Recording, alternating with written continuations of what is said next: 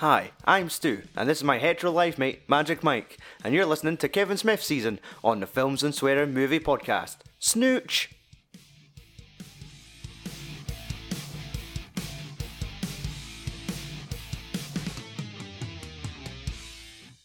Welcome to episode 245 of the Films and Swearing Movie Podcast. Yes, it is me, your host, Stuart Sutherland, and of course, sitting across the room is Magic Mike Christie. Yep, we're back. Yep. We might have dodgy health, but we're here.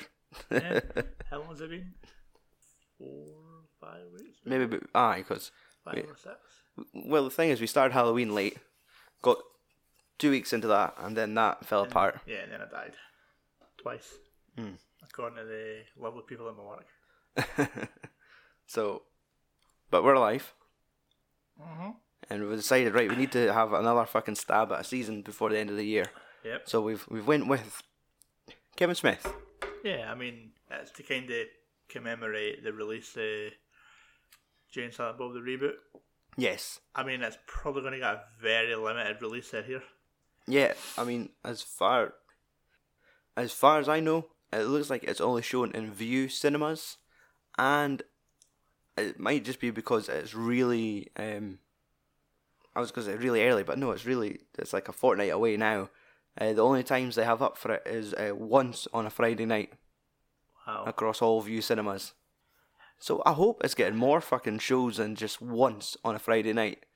Because ideally, I would go to like Edinburgh on like a Saturday afternoon Yeah. and catch an afternoon show and but fucking half eight on a Friday night. Yeah, but is it no supposedly scheduled for a really early, like on demand? It's supposed to be on Blu-ray by January, Alright. so it'll be made available, obviously, Yeah.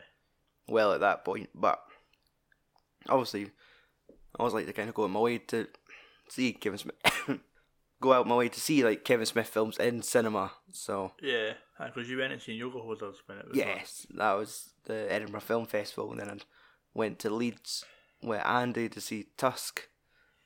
Fell it Yeah. well. Andy fell out with me, and it was Ah, it was a long journey for a movie. Yeah. So he was a bit a wee bit cranky that day, but aye, I do like to kind of go out my way to just go see it on the big screen. Yeah. But fuck, I wish you would just like take a normal distrib- distribution deal. Hmm.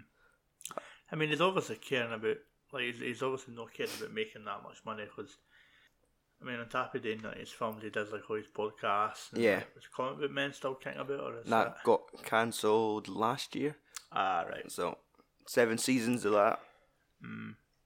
but he's doing it in that roadshow kind of way where he's taking it from town to town and it's like a Q&A and a film so I think and obviously they're kind of being charged as a premium Yeah. because it's like a live show and a movie so it is getting some box office because every it's a very strange staggered release because every every time they go to once they've done their big Q&A show it then gets released locally in cinemas.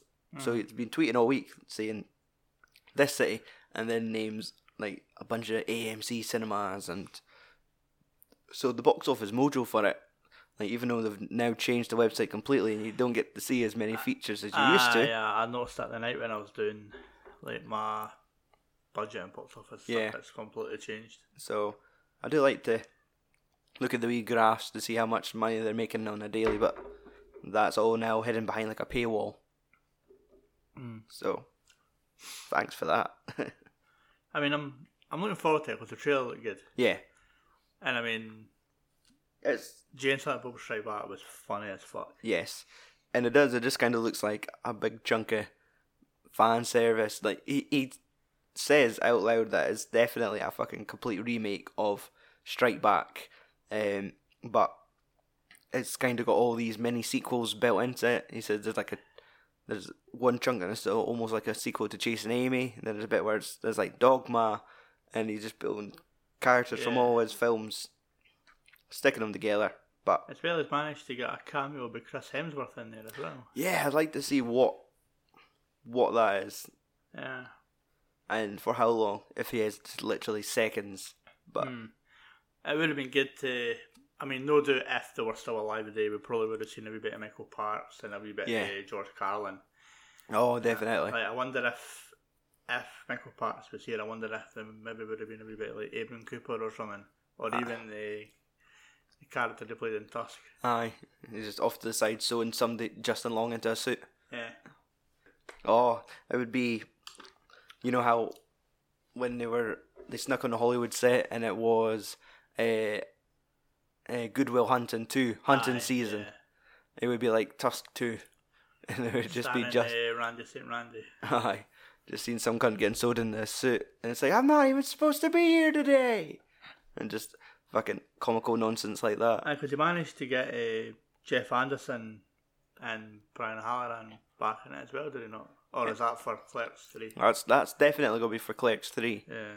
because I don't think he would have made it into reboot. But saying we haven't seen it yet, and it looks like a film that is strung together with cameos. Yeah. Like every scene, there's going to be a famous cunt walking in, saying a couple lines. Because like they've got like the oh what a lovely tea party guy. He's on the poster. So if if he is just as weird as the fucking first film, that'll be fucking brilliant. Hmm. And it's it's like all the new characters. Like we know Chris Jericho's got a role in it. They Yeah. fucking the night after it got shown in cinemas, they fucking put the clip up online of the character that Jericho plays. yeah. And I've seen one clip that Kevin Smith put up, and then it's been taken down since. And yeah, I know you're hoping to get Chris Rock in the movie, Ah. but Kevin Smith seems to play that role at one point. Oh, it's fucking. That's kind of like the same way that Chris Rock played his. Yeah, it was As like the film Because- director. from the looks of it. There's there's two there. There's a Kevin Smith in the VSU well in the this universe because also in the trailer you see Jason Biggs and James Van Der Beek. yeah, and saying who makes that fucking film? Fucking Kevin Smith. And there's a moment where Silent Bob or Iron Bob breaks Ah, yeah, into yeah, a cinema, and it cuts to Kevin Smith saying, "Oh, Marvel's gonna sue somebody." I was like, kind of like uh, exactly, uh, James Silent Bob when he talks about George Lucas. exactly. Aye. So it's all callbacks like that, which like if you enjoy the first films, this will fucking be perfect.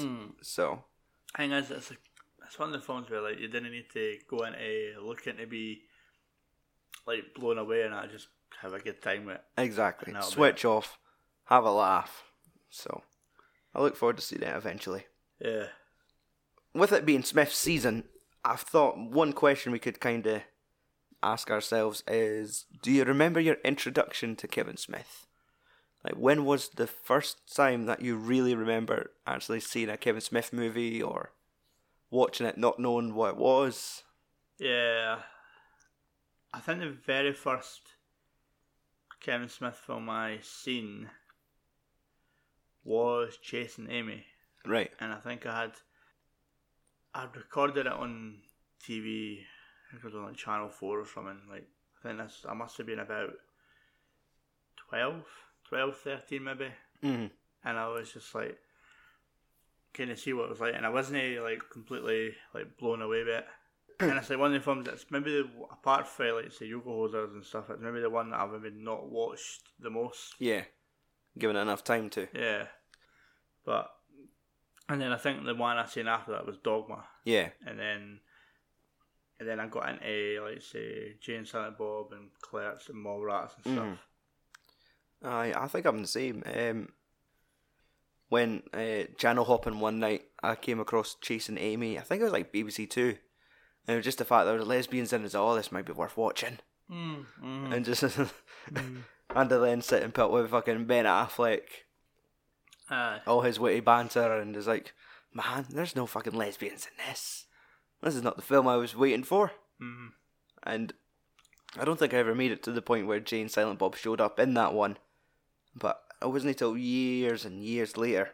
I was aware of Jay and Silent Bob because there was a lot of fucking high school was watching it at that time, but they talked about that much. And it just overwhelmed me to the point where I, I wasn't interested in watching it because folk were passing the tapes around and they're always like, Snoogans and all this stuff. And it's like, oh, fuck off.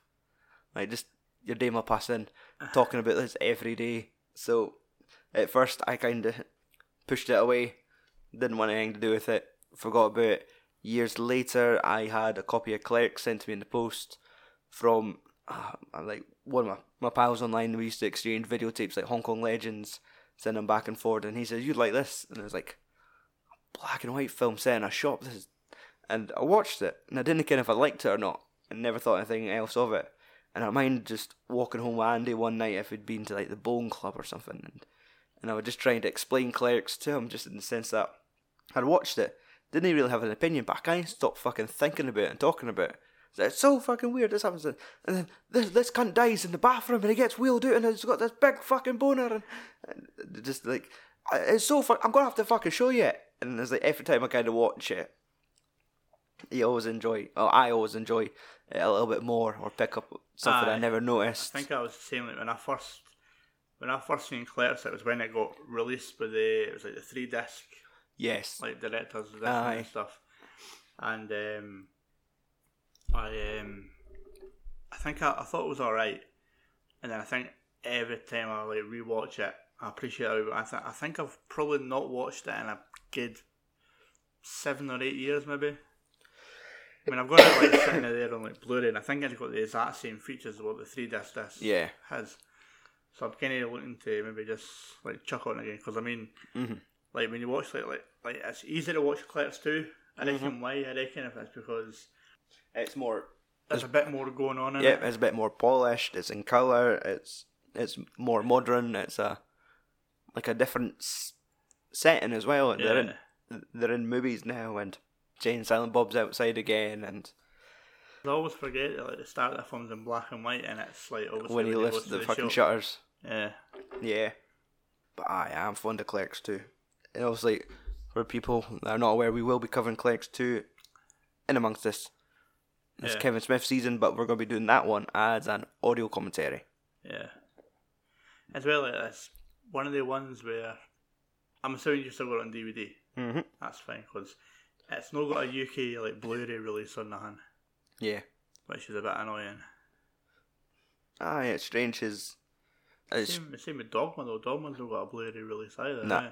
Unless it's in America, I think. aye, like Mallrats has, but it's identical to the the, the budget DVD yeah, I was really hoping for the or the The- special edition. ah the one that you got imported. Aye, Uh, had the extended cut and stuff.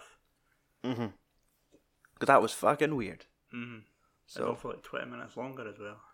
yes, aye, It had, a, it had like a total prolonged different opening as well. It was like a, a fifteen minute sequence yeah. before all the credits kicked in. Okay. Um, do you want to attempt a film quiz? Oh, you got me? Yeah. Oh, nice. Now I can't remember who won the last one. Oh fuck. Um, nah, I can't mind either. I'll just start. It's fine. Okay, doke. Uh, comedy. So, obviously, if you're wondering what the fuck's going on now, we do a quick film quiz to warm up. It is like one of those typical stock and stuffer film quizzes you would get at Sainsbury's. So, tonight I have gotten three comedy questions for Mike. First one Whose appearance was enlarged through a fat suit and prosthetic makeup for her to play Rosemary in Shallow Hal? Oh fuck! Aye, Jack Black's in it.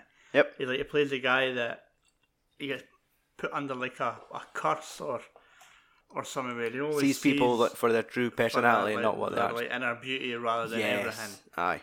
Oh fuck! Gwyneth Paltrow. That's it. I was going to say Drew Barrymore at first. Eh, I will fire out an animated one. That seems to be both of them falls at times. True. Uh, in the 2016 movie Sing, which what creatures are used to light up the stage? Um, I want to say jellyfish, but it's.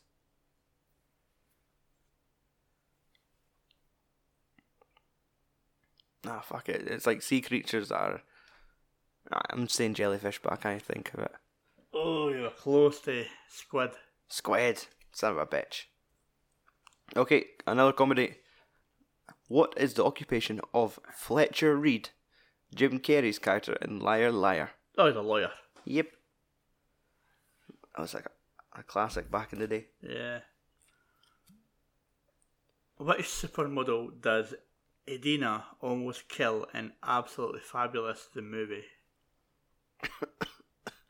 I would never get this because I didn't even know this was a fucking film. I, I knew it was a film, but I've never fucking seen it. And thinking of models, uh, Kate Moss. Bang on the fucking money, son. Aye. Mhm. Holy shit! I was gonna say like Naomi Campbell, and I thought she's probably a bit old to be like. Ah. She's not really as current. Who's the most man? Fucking Kate Moss. Mhm. Jesus. Okay, I'm still in it. Right. Comedy. What is the title of the 2003 comedy that sees Eddie Murphy start a child care service? Oh fuck! I watched that uh, last month. Uh, Daddy Daycare. That is right. It was daft, Yes. and Michelle quite liked it. It's got the oh the guy that's in it plays like the dad in the Goldbergs. The white Jeff guy. Garlin. Yeah. Aye. Um, yeah, you probably would have got that one.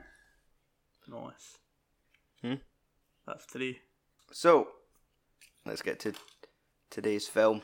So, today's film, Mallrats, from writer director Kevin Smith. The film stars Shannen Doherty as Rennie, Jeremy London as T.S. Quint, Jason Lee as Brody, Claire Forlani as Brandy, Ben Affleck as Shannon, Joey Lauren Adams as Gwen, Renee Humphrey as Trish, Jason Mewes as Jay, Ethan Suplee as Willam, Stan Lee as himself, Priscilla Barnes as Ivana, and Michael Rooker as Svenning. Mike, what is the plot to Mallrats? Uh, it tells the story of uh, Brody and T.S. Quinton who spend a day in a local mall trying to reconcile with their former girlfriends. Pretty much. Yeah. Okay, I guess start from the beginning. In a nutshell, what do you think of the film? Yeah, it's, it's probably up there with like one of my favourite Kevin Smith ones. That's probably my favourite one. Aye. I think one that I quite had a good time with. Mm-hmm. Ah, well, that's it. When watching it, it's like such a upbeat feel to it.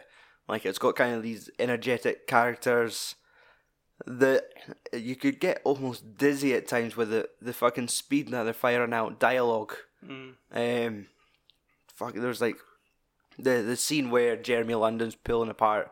Uh, uh, well, like Brody for like the fanboy and the the comic queue, and they're just Ah, yeah. quickly fucking f- like I had the subtitles on and I was like Jesus Christ, just the amount Ah, of so did I, yeah. like he was really fucking throwing out huge amounts of like big dialogue, like talk heavy. Like it's not a straightforward. Like, I know he's trying to punch your pus, but he's throwing all these terms Yeah. and like so much alliteration. Like Yeah. fucking hell, he must have had a like a fucking great time fucking writing it. I imagine it being a, a fucking nightmare for the cast to try and say it. Yeah. That was the scene where they had the famous like telling Steve Exactly. Yes. But no, I, I am a. I was a big fan of this film as well. Like uh, Jason Lee's just fucking the film's on his shoulders, Hmm. and it's fucking safely there because he carries the film well. He comes across as, I guess, like to like maybe the male audience comes across as a likable character. Maybe some women like might find him annoying, but he's just like kind of this sort of character that you could see like fuck oh fuck would probably like love to be like him like uh, a guy that's so into his comics and he's just doesn't give what was it it's like comics and fucking Sega Aye. like that fucking panic in the like, first scene where he wakes up in bed and he's freaking out trying to find something it's just as like joypad so he could fucking continue playing a game of fucking NHL Mm. I quite like his role in this one. I think I prefer his. I think, I think the role of Brody is a lot more likable than Banky. yeah aye because that's like he's got like the big three like Brody Banky and is it Azrael Azrael for Dogma. Dogma. Yeah. But I mean, his role as Azrael It's wasn't good. He, wasn't he really big though? It wasn't a no big role. nah But we kind of got to play a bad guy yeah, So, and he, he was well. He, he looked pretty cool as well, cutting a bit in his white suit yeah, with his fucking horns and. But Brody is definitely like one of these coolest fuck characters that I imagine all kind of want to be at some stage in their life because watching it now, there's some scenes I could find maybe some characters are a bit nippy, Mm. but when watching it, I like back in the day, I never noticed these things. So I kind of think this is the ideal film for like somebody in their in their twenties. Yeah, I think that's when I first watched it. Was like when you had that uh, imported Yeah, special edition, and aye, so I think that was the first time I really watching it, and I was like, "This is actually really fucking good." yeah, aye. And, I mean, it. it's like ninety minutes, and it's it doesn't really. It doesn't really get a bit stale in the middle. It just kind of plugs along because obviously yeah, it starts off with uh, Brody and like Renee and that, and they have their wee squabble at the start, Aye. and then it cuts to like uh, TS and his girlfriend uh, Brandy, and they have their their wee like falling out, yeah, and then it just kind of like literally it just jumps right into the mall scene, aye.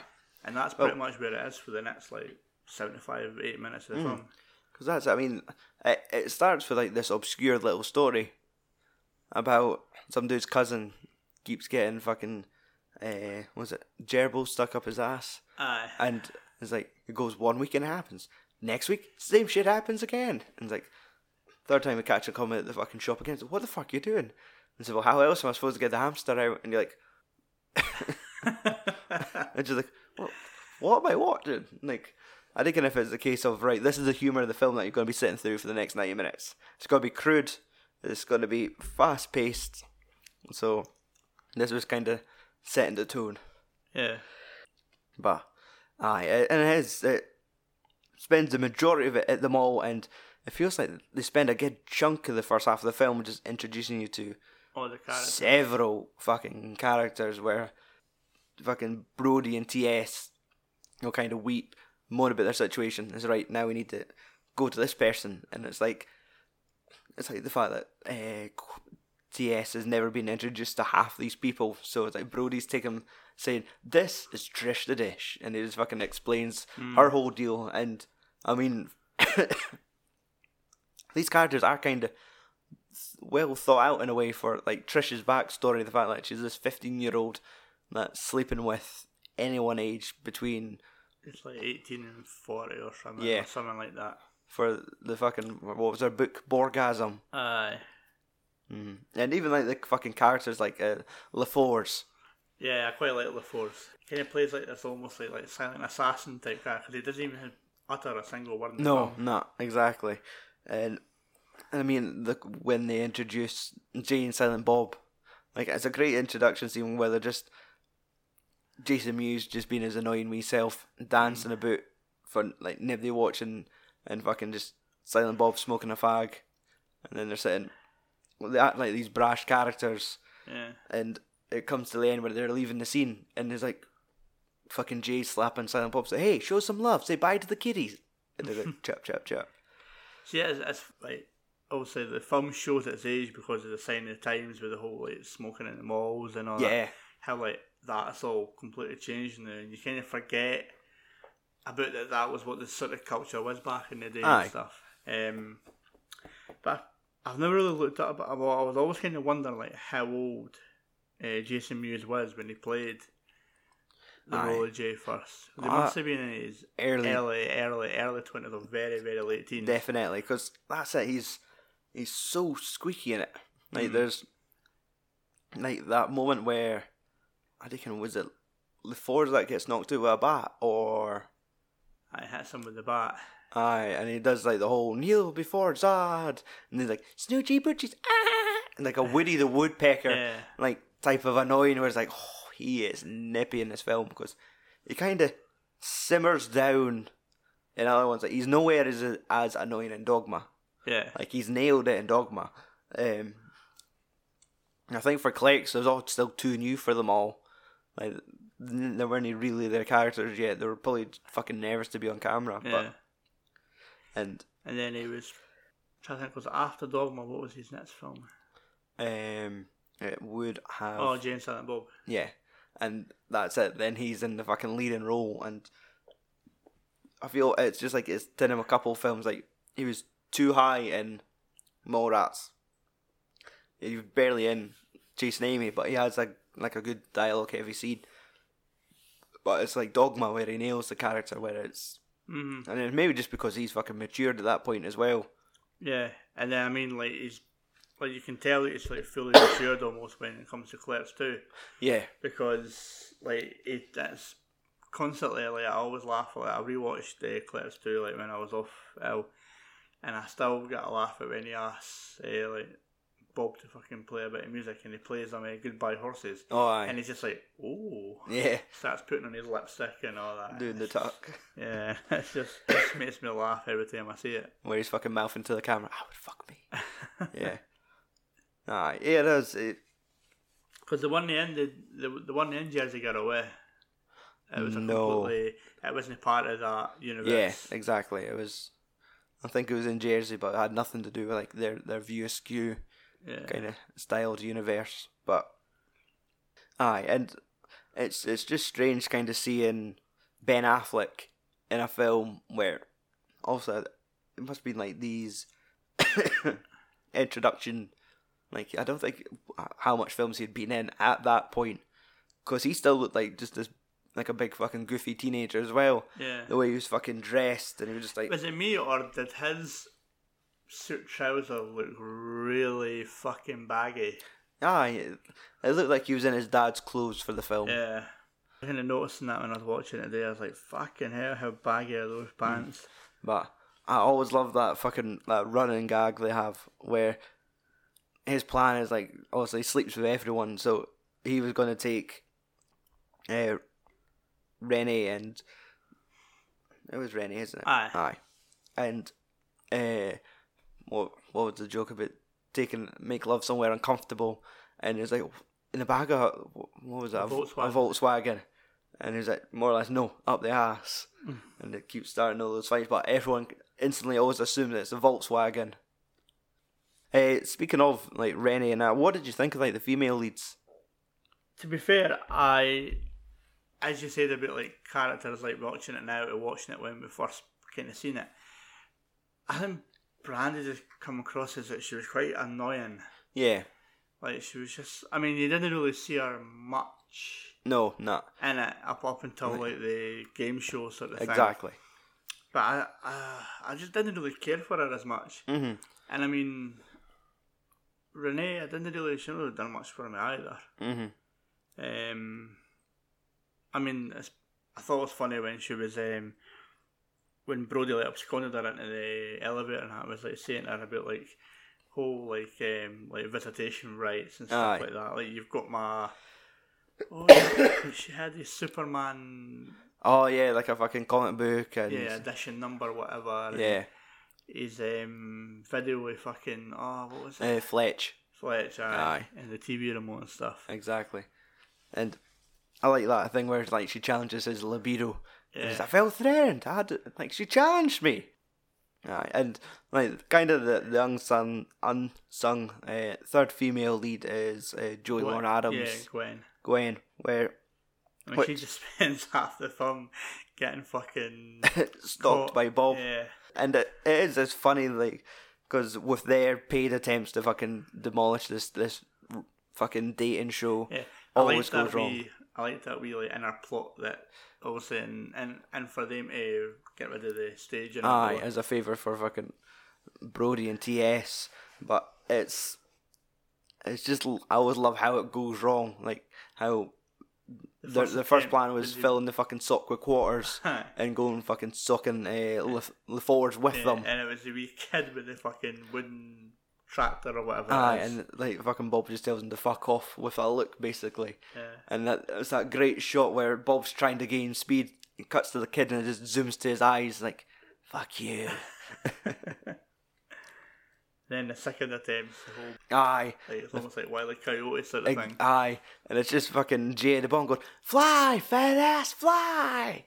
And it's like the whole Batman music, and he's going, it just fucking misses, it goes past his head, and misses the pin, and somehow ends up on another floor. We fucking head through a, another changing room, and this time it, we fucking get to see a topless fucking Gwen, which was it's strange. It's one of these things you never really see in Kevin Smith films is nudity. Yeah, So I thinking if that was more of, I, I maybe heard it at some point, but I could have swear like things like like these topless scenes. If it could have been suggested by the studio, Yeah. the, I don't know. Yeah, because she was uh, she was the lead one in Chasing Amy. She was Yeah. the one that uh, Holden was trying to like get away and stuff. but um, I just that scene obviously where he fucking lands head first through the.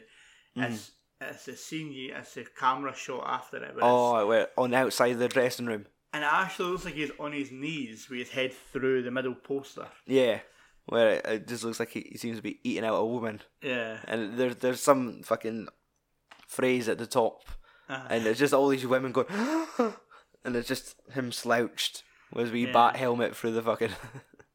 But as well, I do like as well the fact that majority of the film, when you see Silent Bob, he's just all he's trying to do is perform the Jedi mind trick. yes, aye, he's obsessed it's, with like, it's, fucking. the, it's the wee sound effect that plays when Aye, he's trying to do science it. fiction. Yeah.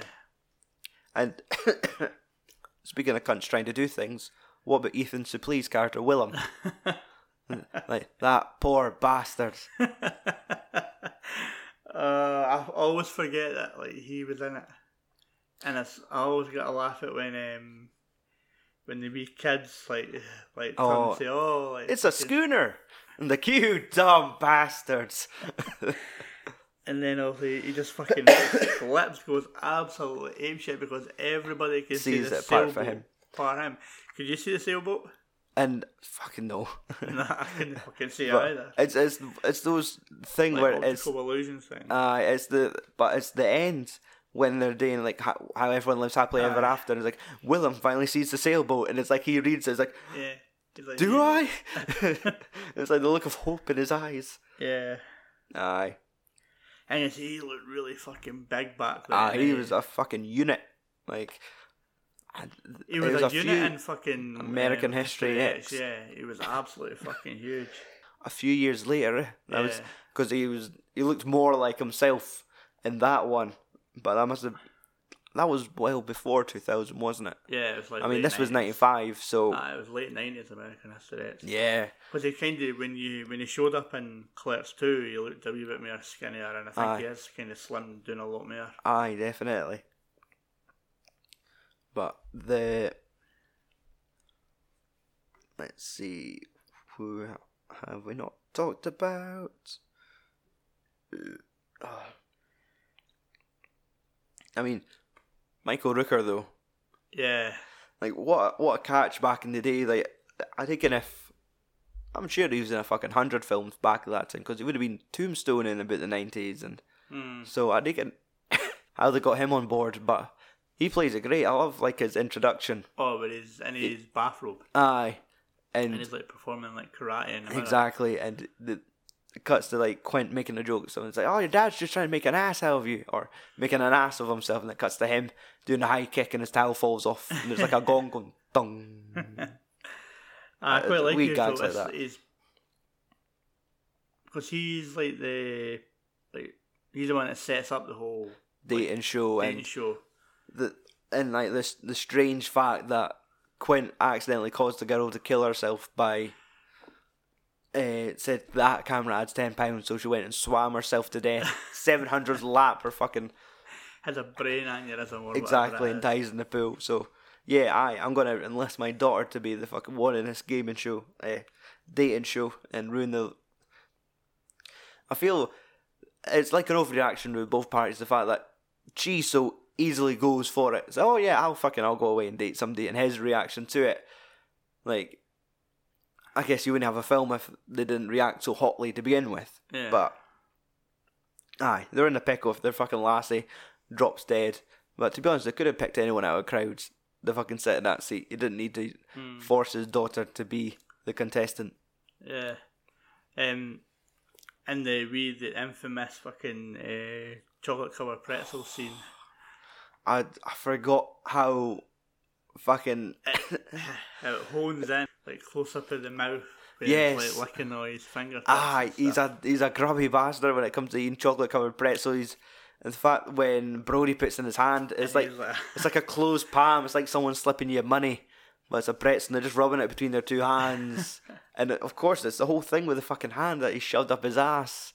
So he was making sure he was getting a good hod of his fucking hand rubbing it, and the fact that the pretzels were the chocolate was melting, and it's like See eh. what I didn't understand is like eh. that scene when Brodie had his fucking hand up his ass and he's standing like with his pretzels.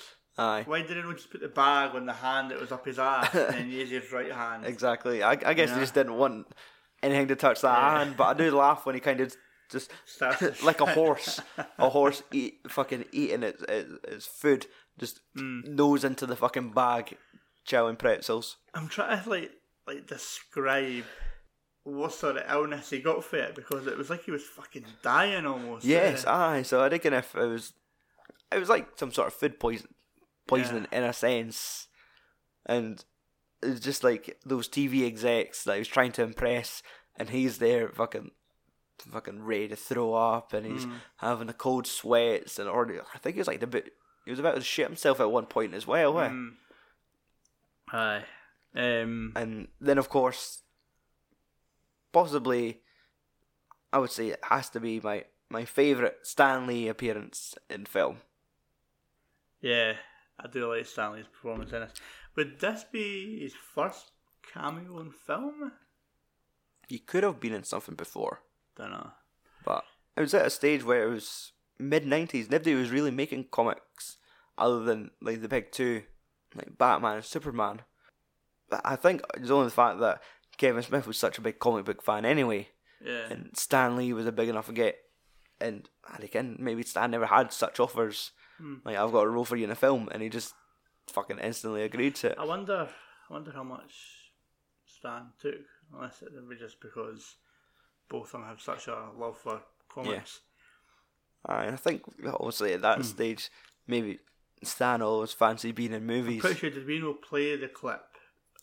when he when we uh, like a year ago when he passed yeah. away because that was it. It was always Marvel cameos are split seconds. It's like like an on-screen joke where you just go, oh, Yeah. it's Stan. Like sure you can It's always bad that this one's so like uncharacteristic that he's talking about love and all that. yeah But the reason they're talking about it is because fucking TS basically fucking told him to. aye paid him off. Well Hmm. he never paid him did he? He just Nah.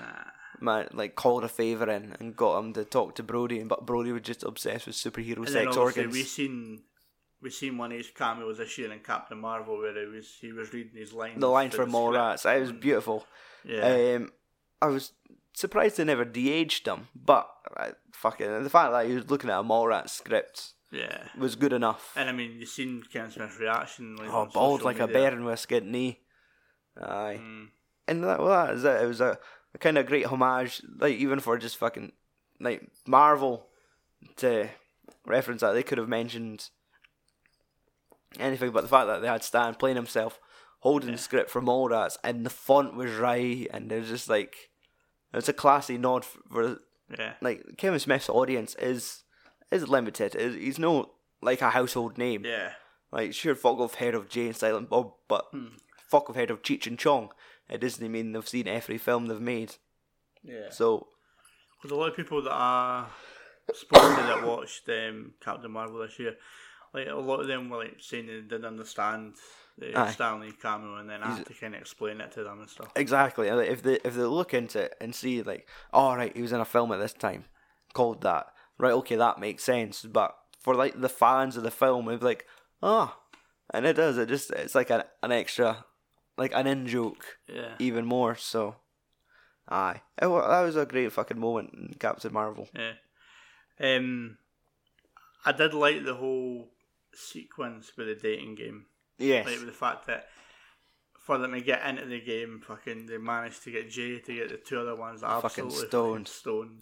Aye. It looked like they were knocked out, but it was just the fucking arms reaching for like Cheetos and, and dragging it to their face. Brian O'Halloran show up at the Yes. Hicks. Aye, aye, the the, the Hicks family. Mm-hmm. 'Cause I'm pretty sure they have a, a different Hicks in um, Dogma as like a a news broadcaster. Ah, yeah, yeah. Yeah, like I, I think it's when it's Jason Lee and they're in holding them hostage in the bar and they watch it on the TV, and it, it's someone else Hicks. Aye, but it's it's strange to see him without a goatee yeah. because that's he's always like you always recognize him as Dante, and whenever he's doing like conventions, he's always kind of got the wee black goatee. But the fact that he's kind of got long brown hair, clean shaven, And he just looks like a total yuppie fucking university. Aye, wee student. prep boy. And it's his fucking answers. Like Ah, when I know. he's like, oh, well, I would take this, we go there, we go to the beach and dance the night away. And I think I think I think Jason Lee's character absolutely excels in that scene. yes, and it's because that's it. He's like, what a crock of shit. And he just, just, it's like he's let off the lead and he does everything. He gets the crowd laughing, the music, Yeah. the, Even the executives are Exactly. finding him quite, quite funny. Aye. And it's just like he's got this fucking confidence and it, it's like when what was it? When uh, Brandi asked questions like what noises would you make like when we make whoopee? And it's like whoopee? What's whoopee? And it's like you know it's like like fucking and it's like and the whole crowd going ah! and just seeing fucking Svenning go like another shade of grey going feels like he feels like he's ruined. eh? Exactly. But uh, they kind of find their star in fucking. But it's, Brodie. it's the fucking story that Brodie tells about his cousin. Oh, everyone jerking off on the plane. yeah. Aye, it is. They I, spend it. I forgot about that story till I watched it today. It was. like, it was like the felt like the whole third act of the film was the dating show because they were there for a while, and it's just like you've got Brandi with her moment, you've got T.S. like going for his moment, and then it's just all the peppered with all these parts with Brodie, and then the fucking the jerk off, the, the fucking the plane, and it's always his cousin. Like his cousin's got the gerbil Aye. stuck in his ass. His cousin's on the plane that goes down, and and it's just it's, it's, it was like Gail Gail, saying, yeah. "Well, what happened? Did he come?" It's like Jesus Christ. There's a time and a place for these things. Aye, Aye. it's, it's such an easily rewatchable film. yeah. I mean, probably the only part of the film that I would say drags, like which they could have, like there could have been another way to do it, is the whole uh, topless palm reader. Yeah. Like, okay, the they get banned, flung out of the mall by the police. Jay and Silent Bob rescue them in Yeah. another wee Batman sequence where they're chased by police and fucking yeah, Bob pulls fucking out the the Vulcan neck grip. Aye, and the, the wee batarang and the or the grappling gun and fly away. And I just love that moment where they're hanging there. And Jay's like, "Where do you get these wonderful toys?" And he just plants a kiss on his head. but aye, they get flung out of one mall and end up going to like, oh, it's like a flea market, like a dirt mall, Aye.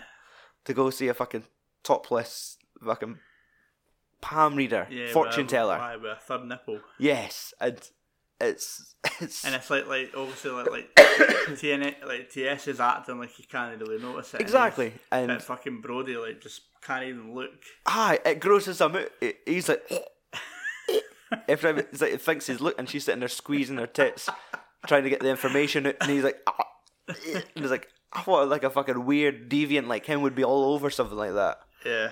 but aye, like uh, that sequence probably could have got like if they had to shave something in the movie, I would probably would have changed that. It doesn't really done. It doesn't really do nothing for the story. I don't think. Aye. For me, anyway. It's even like that strange moment where, like, obviously it it gives uh, TS his mojo back, and he wants to go back and fight for Brandi, and it's just that random moment where there's like a guy in the parking lot. It's like, "Hey, did you dump Brandi?" And he just fucking punches him in the pus, and it keeps running. And again, and if it was just the fact to kind of highlight how fucking like fired up he was, he was ready to fight for his woman now, but just randomly punching a dude. Just calm Yeah. down, pal. The one, the one thing we never talked about Oh. was the fucking kid on the escalator. Oh my fucking god. Yes, because that's it. It plays kind of throughout the Trish Yeah. Dish sequence, but and Brody is incensed. He is fucking raging, like just how he fucking shouts at the mum when he goes up. He's like, "Well, I hope he gets caught and mangled." And it's like, and she learns to care for her children better. And like, Jesus Christ, calm down. And they talk about like talking about the facts he sees in the paper and Aye, and whenever they say they're- that every year there's always a story involving a kid getting caught in an escalator. Aye. And then you've just got the Trish the Dish scene, and it's like, it's Someone like again with the escalator. Like he just keeps looking, the kid. He just loses it, and at, at like a time of need, Like when they needed that distraction to what was it, fuck up the stage or something, Aye. and a kid gets caught on an escalator, Yeah. and it's like everyone's running and screaming, and they're like light bulb. Aye, it is one of those fucking moments, like memorable moments or fucking throwaway lines for this film, Mm. like the kid on the escalator. So, um, let's have a look. Who steals it? Like whose film is this? Um, probably Brodie there. It is. It's, it's an easy me, one yeah. because he's the most interesting character. He gets all the best dialogue. Like T.S. Quint's kind of like the straight man, so he kind of appears bland in comparison Mm. to Brodie because he just has so much fucking character about him, and then the rest are all just kind of just wee, like they just pop up. Like Stan Lee's really good and Michael Rooker as well, but there's just not enough of them Aye. to really kind of change your mind from Brodie because he just fucking like he's brilliant. You just imagine Jason Lee to be like that character, Yeah. and I guess let's see, it, it does have a, like a neat running time of ninety minutes, Yeah. which does That help. And I mean, how does it finish it? It's like a like one of those typical how everyone Yeah. It shows um, oh they're that, TS and happy endings. Brandi at Universal with the jaws thing Yes, jumping out the water. Aye. Um, Brodie hosts Brodie the getting Tonight Show. the Tonight Show and his his birds now doing like Yeah. the band leads. Yeah. Shannon's in prison, and it's just a shot of a hand, and then a big cellmate wrapping his hand around his. Yeah. He's about to get up the Volkswagen, and it just has that fucking scene with Jay and Silent Bob, and they've got Suzanne the monkey, Yeah. and they just Aye. walk away. I'm so fucking glad like they called that back for Jay and Silent Bob. Strike Back because it was just perfect. Like it, back then, it could have been what the fuck's that about, and then you see them in Chasing Amy, nothing happens. You see them in Dogma, nothing happens. Yeah.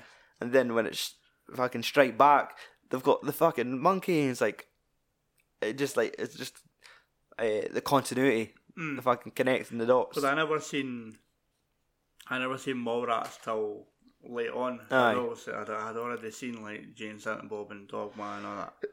Any last notes? Uh, pretty much covered down. I've just got the budget and trivia and stuff here. Aye, fuck it, go for it.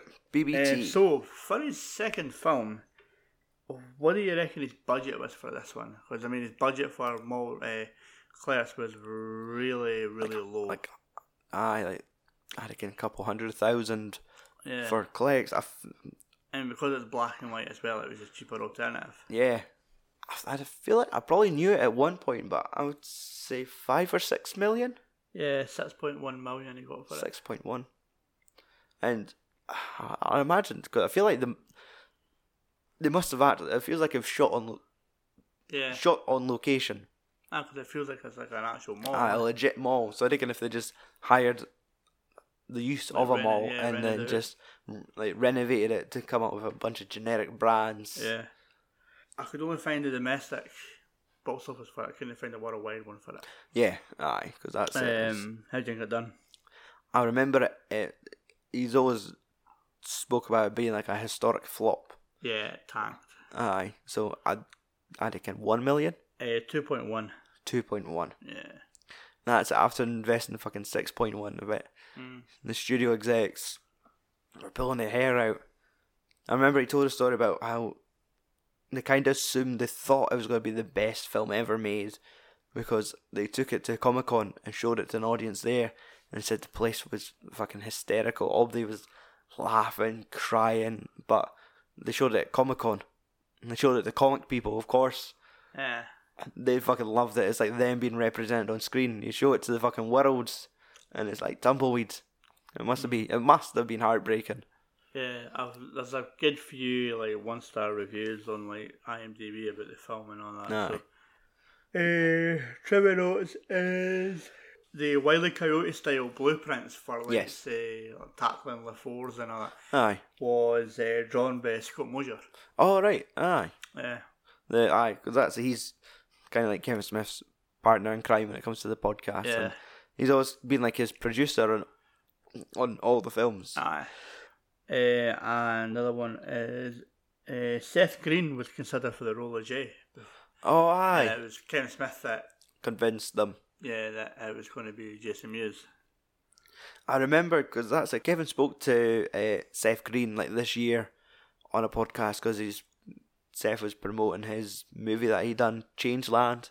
Uh, so they they went over that story talking about the time that Seth went and auditioned for the role of Jay, like with Jay, like standing outside the room just being Jay. And it's like, how how could you bring me here to be him? Like he that's him there. Just use him. Why do you want me to be him? I just found it so weird, but he also had like to a studio more potential than Mm. Jason Mewes. But I, if that didn't happen, like if they never had Jay for that, the boy would, he can still be fucking in New Jersey, Yeah. standing outside fucking fucking shops. Any other trivia? Eh, that was really it. Okay, doke. Uh, so, aye, there is a couple one star reviews. Uh, the, the choicest one I have picked, there's 613 reviews in total, 18 one star reviews. The reason that we're talking about one star reviews is these are taken from Amazon. We have an Amazon link on our website, and we encourage you to visit our website, filmsandswearing.com. Click on our Amazon link and do your shopping as normal, and we get a little commission for the sale. So this is our little advert. So the Amazon one star review is from Janine. Don't need to say more with the name like Janine. Janine writes the title of the review: Best left unwatched. Beware that this is a raunchy movie with humour that is sexist and homophobic. Alright, Janine. I mean, they, they kind of call themselves out at times. Like, I remember, like, when they were trying to convince Gil that he was gay. Is I'm not homophobic? And they kind of address it in the film. And it's got some strong female characters. It's not really sexist. The men are made to look like pigs in this. But Yeah. Fair enough. That was Janine's beef. Um, if you want to follow us on social media, you can with our username at FAS Podcast. You can find us on Facebook, Twitter, and Instagram. They are kind of still mildly active. Uh, but that's it. I mean, next time on the Films and Swearing Movie Podcast, we'll be talking about Kevin Smith's um, 2011 would you say horror movie? Aye. Yeah. No, uh, yeah, it's quite uh, loose. Mm-hmm. Uh, Red State from 2011. So you've got that to look forward to next. Until then, I have been your host for this evening. My name's Stuart Sutherland, and joining me across the room is Magic Mike Christie. Yep. Fuck off and tune in next week.